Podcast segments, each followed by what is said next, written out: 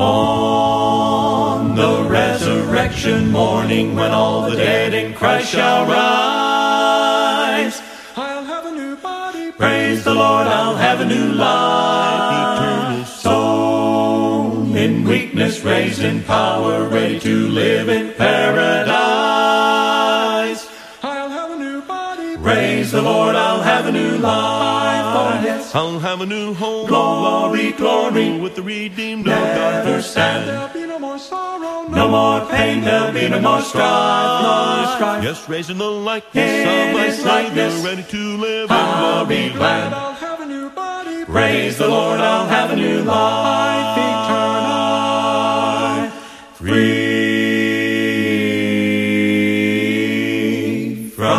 every imperfection, youthful and happy I shall be. I'll have a new body. Praise the Lord, I'll have a new life. Glorified with Him forever, death will be lost in victory. I'll have a new body. Praise the Lord, I'll have a new life. Oh, yes. I'll have a new home. Glory, glory. With the redeemed of God. Never stand. There'll be no more sorrow. No more pain, there'll be no more strife, no strife. Yes, raising the likeness In of my His likeness. Savior, ready to live I'll in be glory. glad. I'll have a new body. Praise the Lord, I'll have a new life eternal.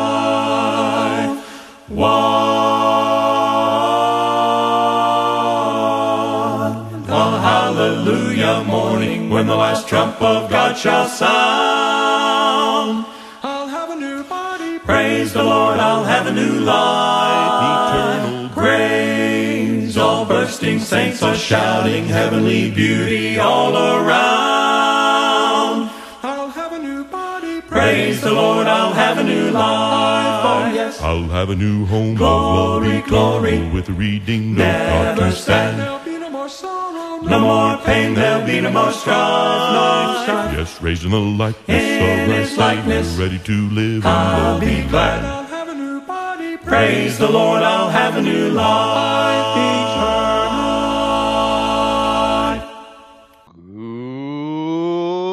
Good morning, good evening, wherever you may be. Welcome to the Passion for Christ show. So glad to have you, friend. Hey, I just want to let you know that I'm part of the greatest movement ever, a follower of Jesus Christ. Because you see, in Him I find forgiveness, joy, peace, happiness. I am blessed beyond measure, more than I could ever- deserve. My goal here is very simple, friend. That is to encourage you along the way to help you find your passion in life in Jesus Christ. Upcoming, and we're going to, in our study section, we're going to be talking about wages, wages and a gift, wages and a gift. What did you earn, and what gift are you willing to accept? Look forward to that. But first, a few things along the way. And the first is headline news.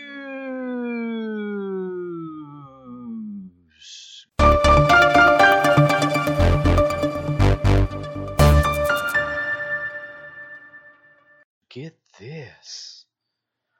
One in five churches may shutter their doors in the next 18 months, according to a Barna Group president, David Kinnaman. That's right, folks. As churches slowly reopen under new restrictions across the country, Kinnaman believes some may not survive the economic tur- downturn. The disruptions related to giving, and maybe even as important to all that, is that even for those churches that have reopened, they're seeing much smaller numbers of people. So simply reopening a church doesn't fix the underlying economic challenges that you might have. He also predicted that the digital digital church is here to stay as online attendance continues to climb. At the beginning of the pandemic, 70% of pastors responded that they were very confident that they will make it. Now, however, that number has dropped to 58%. Folks, get that. Get that. Barna president One in five churches may shut their doors because of the pandemic. Mm-mm-mm, folks. My oh my. Well, get this Germany is set to honor Sophia Scholl. Sophia Scholl. In February 1943, German university student Sophia Scholl was convicted of high treason against the Nazi regime and executed by guillotine. Last week, Germany announced that it will honor this Christian martyr with a sterling silver commemorative coin scheduled for circulation in time of her 100th birthday, which is in 2021. The coin will bear Sophia's likeness with her words, a feeling for what is just and unjust along the edge. Sophia was raised, along with her older brother Hans, in nominal Lutheran household. Like most German children at the time, she was a member of the League of German Girls and her brother a member of the Hitler Youth. However, as they grew up, they became more and more disillusioned by the Nazification of virtually every area of German life and Hitler's tyrannical opposition to much they believed to be good, such as works of art and music considered to be non Aryan. As students at the university in Munich, in the early 1940s, they began to seriously consider, partly due to the influence of Christian professors, what their faith was demanding of them. Finally, the slaughter of Polish Jews and Russian POWs pushed them to act against Nazi atrocities. Hans founded a underground resistance group called the White Rose and began with a few friends to write, publish, and distribute leaflets advocating passive resistance to Hitler's policies. When Sophia, having arrived at the university after her brother was introduced to his friends, she insisted on joining their group, and so they acquired a typewriter and mimeograph machine to produce the leaflets and brought paper and stamps in small amounts from different sources so as not to arouse suspicion. They would mail them anonymously to nearby homes and distribute them secretly around the university campus. While distributing their sixth group of leaflets at the university, Hans and Sophia, along with their friend Christopher, were discovered, arrested, and charged with treason. Within four days, they had been accused, tried, condemned, and executed. Sophia was just 21. According to several witnesses, Sophia died as she had lived, with grace and courage and without regret. She was led to the guillotine. She reportedly said, Such a fine sunny day, and I have to go. What does my death matter if through us thousands of people are awakened and stirred to action? The Scholl siblings refused to flee from their culture, as we are tempted to do today to seek safe shelter for ourselves and our children from the depravities around us. Safety, however, is never the goal of the Christ follower. Faithfulness is. As the prophet Jeremiah described, faithfulness to God requires we seek the welfare of the city, of the nation to which we are called. And if we are to be what Paul called ministers of reconciliation, we have to figure out what it means to be the world and not of it. There you go, folks. There you go. Germany set to honor Sophia Scholl. Amen, folks. Amen. Well, now get this. A majority of Americans and nearly a third of evangelicals say Jesus was a good teacher, but was not God, according to a new survey by Ligonier Ministries. It was conducted by Lifeway Research. All total, 52% of Americans say they believe Jesus was a good teacher but was not God. The confusion illustrated in these results suggests a dire need for Christians to be taught Christology, the doctrine of the person and work of Jesus Christ, Ligonier said. Get that, folks. Drifting away from Scripture. 30% of evangelicals say Jesus was not God. Poll shows. Folks, we got a lot of work to do. We need to be preaching Jesus Christ, His divinity, that He was God, He was the Son of God. Amen. Glory, hallelujah. And that's our headline news for this broadcast.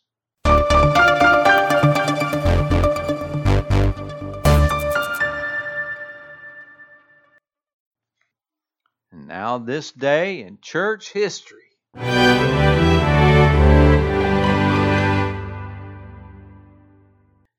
1572, in Lyon, France, following the onset of the St. Bartholomew Days massacre, officials placed Protestants under protective custody in the city's convents and jails. It does not save their lives. Two days later, crowds will break in and massacre the prisoners by sword, strangulation, and drowning. Witnesses report that the Rhône River flows red from the blood of thousands of mutilated corpses. In 1683, on this day in church history, John Dick, a Scotsman who is a fugitive of, for his Covenanter faith under King Charles II administration, is captured and brought before the Committee of Public Affairs. Although Dick manages to escape, he would be recaptured a few months later and hanged. Mm, what people will do, folks. And finally, on this day in church history, in 1831, Michael Faraday, a devout Christian, induces an electrical current in one wire from the current in another, a discovery that utterly transforms the world, without which there would be no electronic computers, no power lines, no telephones, no internet. Mm. Glory, hallelujah. That's this day in church history.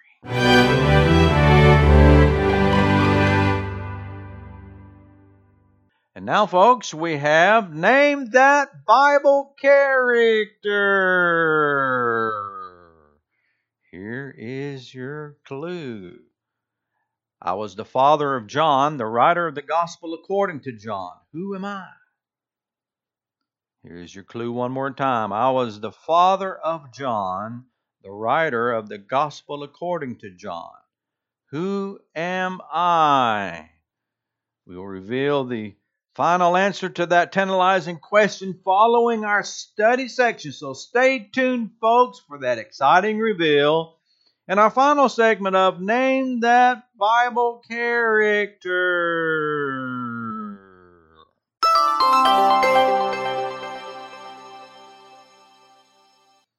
Well, folks, get your coffee, get your Bible together, and let's study the Word of God. We have the study called Wages and a Gift. And so we'll just get right into it in our study. Romans chapter 6, the last verse of Romans chapter 6, verse 23. So turn with me there, friend. I think if you're driving or if you're listening or wherever you are, I think you everybody knows what a wage is. Paul here sums everything that he's been talking about in this chapter, of Romans chapter 6. Everything from what it looks like to be baptized and what that really means the death and burial and resurrection of Jesus Christ. We are living and experiencing the gospel in real time. And then how that changes us completely, how we have a, a, a different perspective, a different world view, and what that means. And it means that we have uh, we have another master. Uh, we're we're no longer living under the realm of Satan. We have put on Jesus Christ and have called upon him as our Lord and Savior. So Paul is addressing all of those points and issues to the Romans, to the Christians there in Rome. And then he ends this chapter by saying this For the wages of sin is death. The wages of sin is death. I want you to grasp just how powerful that phrase is. The wages of sin is death. Now, as I was referring to you earlier, everybody kind of understands what a wage is from a early childhood. We, we have uh, a, a kind of an entry point to what it means to earn something. We have an allowance. If we do these things, we'll get a dollar, or we'll get three, or we get five. If you make your bed up every day, you'll get five dollars. So even as a young child, we we start having this idea of what it means to work or to do something and get paid for it. And later on, as we continue to grow and as we become teenagers, we do odd jobs or part time jobs. And we start realizing, developing an understanding and the concept of what a wage really is. And um, and then by the time we reach adulthood, we work eight hours a day, sometimes more, but we're working for a specific price per hour. Or sometimes people get paid by the end of the day or by the end of the week a certain amount of money. But that's the idea, that's the concept of this accounting term of a wage. It's something that we've earned because we've actually worked for. Worked for this, this many hours in one day, and we expect to be paid a certain amount. Well, Paul here says he uses that term to illustrate the power of sin and what sin earns us. A lot of people think they can earn their way in heaven. You can't earn anything as far as spiritual matters is concerned, as far as trying to earn your way into heaven. You cannot do it no matter how hard you try. You don't have the power. You don't have the means. All we can do if we're believers is to rely and be obedient to the gospel message, to the gospel of our Lord and Savior Jesus Christ, to his powerful words through his spirit that moves us and shapes us. That's all we could. Those are the things that helps us and gets us ready for our entry point into heaven. By the grace of God, Paul says, I am what I am. But Paul says we earn over our lifetime, our sin earns us death. It's a terrible truth. The wages of sin equals death. You cannot minimize that. You cannot overstate that. It is so true that it hurts. Whether you've sinned lightly, as some people would call it, or sin in a huge way, as others would call it. Maybe you don't feel like, well, your sin is not so bad by comparison. But you know, Paul earlier said that all have fallen short of the glory of God. All have missed the mark. All have sinned against God and His law. So, what, no matter what you think, no matter how good you think you may be, You've earned, Paul says, you've earned a wage. You've been earning it all along ever since you were able to make good, sound decisions.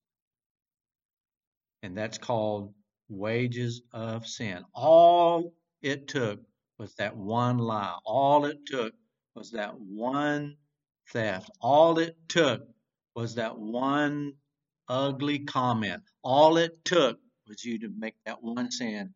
And James tells us if we violated one law of God. It says this we violated all of it. The wages of sin is death. But Paul really is trying to get them to see this. As Christians, he's trying to remind them, secondly, he's trying to remind them, one, he was trying to remind them of the power of sin. It's, it gives, it's wages, it ends in death, it equals death. That's what you earn by sin. His second thing he's trying to accomplish here in this statement in Romans chapter 6, verse 23 is this don't go back to the old life. Don't go back to the old way. Don't go back. It equals death. It only brings you misery. You can't go back because why? Why go back to death? That's what he's trying to get them to see. Here's the great news. With God, there's always good news, friend. And the great news is, but the free gift of God is eternal life in Christ Jesus our Lord. Amen. Somebody get me? The free gift of God is eternal life in Christ Jesus our Lord. Paul said, number one, the wages of sin is death. Uh, and number two, don't go back. Don't go back to death. Don't go back to death living. It can, you won't get anywhere. Can't grow. There's nothing worthwhile in that way of life. But over here in Jesus, it's life. It's a world of difference between light and darkness. The gift of God, the free gift. Now we all know something about gifts. We have birthdays and we get gifts. If you have children, you give gifts to children. You remember giving gifts to your children at age one, at an age where they had absolutely no idea what was going on. And yet, out of the abundance of love in our hearts, we just bestowed upon them all those gifts. They didn't do anything to earn it. They're a gift to us, and we're giving the gift to them, whatever it may be. You know, a lot of times we give gifts unexpectedly. This action taken because we initiated without any preconditions or expectations. Was here. We love you. Those are very powerful moments anytime a gift is given. So Paul here says, though, the gift of God, the free gift of God, is eternal life in Christ Jesus. Amen. It's free. Um, Paul puts it this way in Ephesians chapter 2. In verse 4, he says, But God, being rich in mercy because of the great love in which he loved us, even when we were dead in our trespasses, made us alive together with Christ by grace. You have been saved and raised us up with him and seated us with him in heavenly places in Christ Jesus, so that in the coming ages he might show the immeasurable riches of his grace and kindness towards us in Christ Jesus. For by grace you have been saved through faith, and this is not your own doing, it is the gift of God. God initiated. He says in John 3, verse 16, that passage heard across the world. For God so loved the world that he gave his only begotten Son, so that whosoever believeth in him shall not perish but have everlasting life. It's a free gift. You did nothing to earn it. We earned death. That's the wages of it. But the free gift is offered by God, even though we deserve something else. God says, Here, I love you. Here is my son. Romans 5, Paul puts it this way in verse 15 But the free gift is not like the trespass. For if many died through one man's trespass, much more the grace of God and the free gift by the grace of that one man, Jesus Christ, abounded for many. Grace, amazing grace bestowed upon us, a free gift. You remember back in John chapter 4, right? John chapter 4, Uh, in verse 10, Jesus was asking a woman of Samaria, the Samaritan woman, as we refer to it, he says, uh, "Give me some water." She's like perplexed. She's like, "Why are you asking me? I'm a I'm a Samaritan. You're a Jew. It's just impossible. I'm a woman. Blah blah blah blah blah blah." But Jesus said, "Hey, if you only knew the gift of God and who it is who says and asks you, He would have given you living water." And he goes on later on, explains what he means by that living water, that it will flow in you, up in you, all in you, into everlasting life. You see, that's the gift, the indescribable gift of God that he bestowed upon us, the gift of amazing grace, the gift that we have our sins removed, the gift of God, and all we can do is reach out. It's like the Samaritan woman said, Sir, give me this water so I may never thirst again and have in me flowing into everlasting life. Well, amen, amen for Romans 6, verse 23. Friend, will you earn death or accept by faith eternal life in Jesus Christ? And now we have the conclusion to name that Bible character. Here was your clue. I was the father of John, the writer of the Gospel according to John. Who am I? Zebedee. That's right, folks. Zebedee. Matthew 4 21. Going on from thence, he saw two brethren, James the son of Zebedee, and John his brother, in a ship with Zebedee their father, mending their nets, and he called them. I was the father of John, the writer of the gospel according to John. Who am I? Zebedee. And name that Bible character. Well, friend, you too can become a follower of Jesus Christ join his magnificent following, be in his kingdom, live forever. All you need to do is give your life over to him, submitting to him in repentance and baptism. You'll find peace, joy, happiness, forgiveness, be blessed beyond measure, more than you can ever, ever deserve. My goal here is very simple. That is to encourage you, friend, along the way to help you find your passion in life in Jesus Christ. Visit our website, normanchurch.com. Normanchurch.com. Well, friend, I just want to tell you this. Thank you for joining and being with me in this show today. May God bless you. I am so happy now. You may be asking how. Nothing will keep me down because my heart is safe and sound. Oh, how my Lord was true. My Lord was true. Even when life seemed, life seemed dark and no one can take. No one takes the gift that sets me free. Jesus has given me, given me His wonderful grace. You see, Jesus died for me. So I sing this song because I'm looking to eternity. Once I was lost in sin, no one would take me in. I was beyond repair, and oh, my life was in despair. How my Lord was true. My Lord was true. Even when life seemed, life seemed dark, and no one can take from me. No one takes the gift that sets me free. Jesus has given me, given me His wonderful grace.